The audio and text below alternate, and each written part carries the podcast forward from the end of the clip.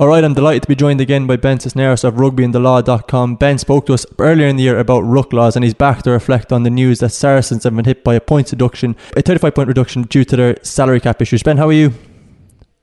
Yeah, I'm good, thanks. How are you doing? Good, thank you. We actually got, we mentioned on the podcast yesterday, Ben, that you were coming on today, and funnily enough, a couple of uh, listeners emailed us questions that I might put to you later on in the podcast. But firstly, just on this news. Yeah, great. It's kind of, it's an unprecedented fine of 5.3 million, uh, 35 point reduction. What was your reaction when you heard this? Well, I mean, similarly to you, I, it's an enormous story, isn't it? Um, I think it's probably the most significant sort of um, legal story to ever hit um, the Premiership, certainly, uh, and English rugby. It's, it's an enormous scandal. Um, and as you say, the scale of the fine and the points reduction reflects that. I think I was just sort of I was taken aback actually at the size of the sanctions, the scale of them. Um, I didn't expect that. I thought I thought they might get in trouble, but I, I didn't didn't see that coming the scope of this is actually something that is really interesting, and it's because particularly how it affects other teams, I think, and how they're going to react to that. So you saw today, for example, Chris Robshaw was quite forceful about what Saracens, the advantage they had for the last three seasons, what that had did to the, the playing field, or he said the lack of a playing field, that it yeah. made it totally uncompetitive. And that I think is particularly interesting because what what was stated yesterday is that this points deduction can only be enforced in this season, that their scope was in a sense limited.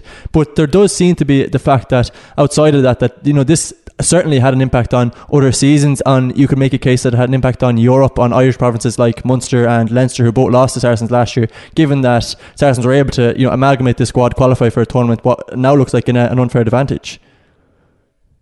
Yeah, well, I think you're right. I mean, firstly, I, I've sort of seen what Jones said. I think I think he was pretty bang on. It does sort of undermine the credibility of of, the tournament uh, and undoes a lot of what, what, rugby sort of holds itself out to be in terms of um, having having so much integrity. Um, and yeah, equally, I can see why people sort of feel that it undermines even European competition. Um, but ultimately, these regulations only apply to the Premiership, and Premiership rugby, of course, only have jurisdiction over the Premiership, so they can't really um, do anything in relation to the European Cup itself. Um, and I agree, it is a bit odd that the, the regulations only provide for the sanctions to take effect um, in the current season. Um, it really does seem odd that there can't be anything done retrospectively.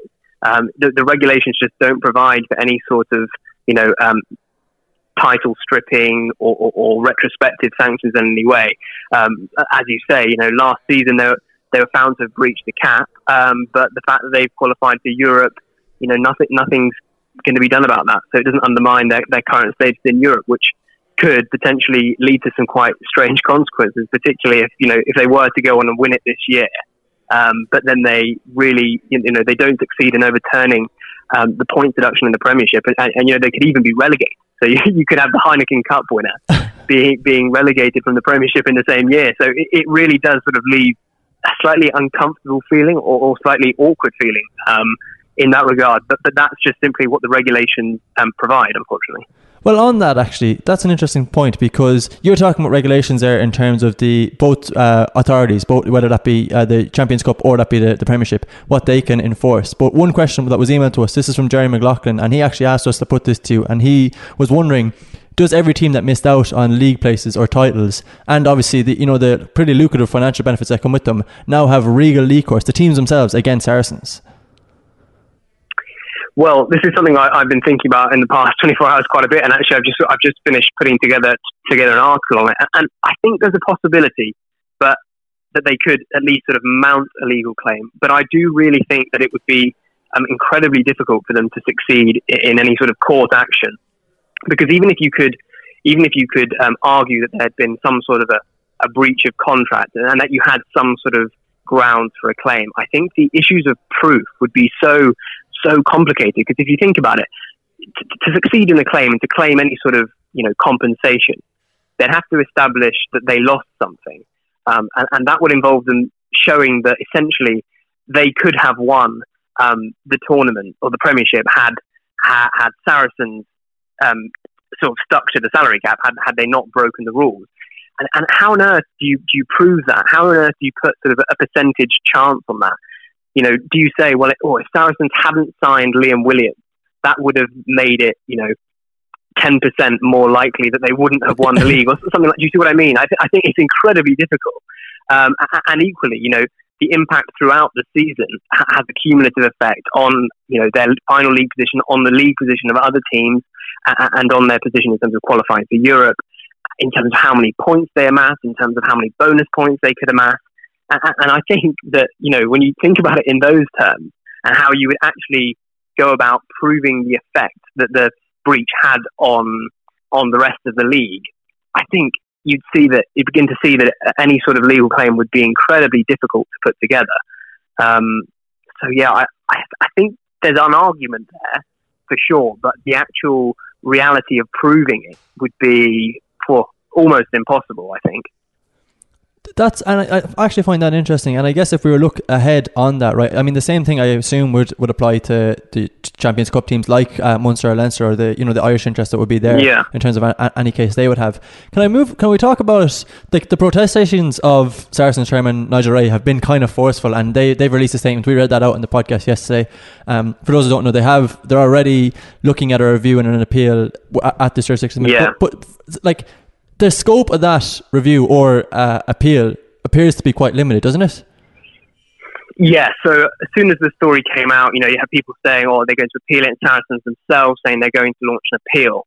Um, but if you read the Premiership, uh, Premiership statement uh, and also the regulations, they make clear that there isn't an appeal as such, but there is this review.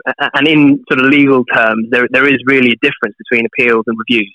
Uh, an appeal is one where normally you can sort of make your arguments again in front of a different court, and they'll essentially decide whether the the first court made the right decision or whether a different decision should be taken.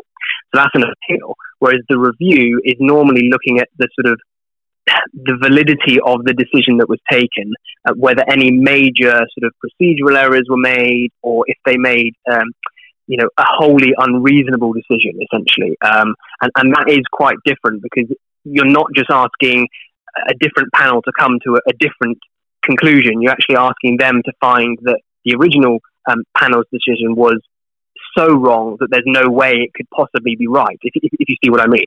So it is a much sort of higher threshold to get over. Um, and so I think um, it, it's certainly not right to say it's a simple appeal. Um, they will have to be sort of very careful with the, the arguments they make. Um, and I think, given given the statement they've made, I think their main um, ground for the review um, would be to say that the, the, the co-investment. I don't know if how, how, much is in the press. There, there isn't an awful lot really about whether these co-investments were what was was what made them go over the go over the salary cap. And they will argue, I think, that these co-investments shouldn't be taken to be included in the cap, and that perhaps that the original um, disciplinary panel were wrong to find that they were um, so included. Uh, you know, and if we look ahead, then based off that, right? So the, the appeal itself is one thing, and uh, you know, as you've outlined there, there's, there's certainly kind of limited scope within that anyway. But for example, looking ahead, yeah. like what does this mean for Saracens if these sanctions are, are are implemented? If that appeal is unsuccessful, like you look at the there, there's definitely a case. You mentioned Liam Williams there. I think you look at players like uh, Elliot Daly or Will Skelton, and I, other teams would certainly point to them and say, would they have the scope to sign them if they weren't breaching the, the salary cap? And you know, then you've yeah, got the, the, kind of a looming, really looming possibility of, of relegation, as you've already mentioned. What does it mean in terms of from, from Saracens looking ahead? I guess this is a question both kind of maybe it's fifty percent your your legal expertise and fifty percent your rugby, but what does it mean for Saracens as a club moving forward?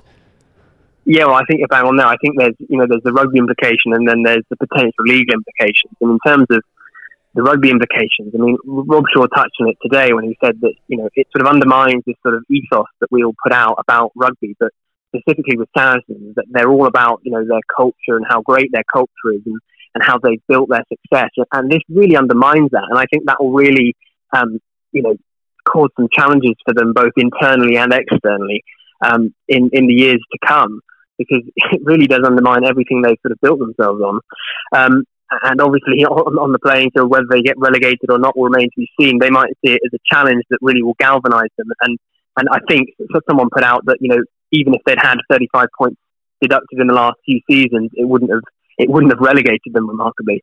So so on that front, I guess we'll have to wait and see. Um, and then equally on, on, the more legal side, yeah, you've got you've got the players um, who who who are there at the moment and presumably um, on sort of similar money to, or, or, there were similar arrangements in place for this season as there were for the previous season. So there might be um, the case. It might be the case that they need to make some sort of um, adjustment to their pay structures um, in order to avoid breaching the salary cap this year. And of course, that will have uh, implications legally in terms of the, the, employment contracts they have in place with the, with the current players. And, and it may be that they'll have to um, sort of give, give, some players notice that they'll have to leave, uh, and all the things that come with that. And there's potential there's potential for, for claims to arise out of that from players who, would be unhappy. Um, and certainly, you can't simply just just decide you're going to sort of reduce someone's wages all of a sudden. There has to be there has to be agreement there. So, so that's going to be a very difficult one for them going forward. Um, and then, of course, then you've got the fine uh, of over five million pounds, which um, is not inconsiderable when you consider that the, the salary cap itself is, is, is approximately seven million when you take into account the credit. So it's almost an entire year year's wage bill for them uh, on top of on top of you know this season's wage bill. So how they're going to manage that um, is going to be a, another commercial challenge for the club, I think. what a mess, Ben. You mentioned you're uh, you're working on an article yourself there. Where can people read that? Yeah, well, it's going to be um, on rugbyandthelaw.com, I hope, and I'm going to be sort of putting out a few articles in, in the coming week or, or, or probably weeks, I think, as this uh, this issue is probably going to go on and on. Um, so yeah, that's uh, www.rugbyandthelaw.com. Thanks a million for talking today, Ben. Great. Thank you very much.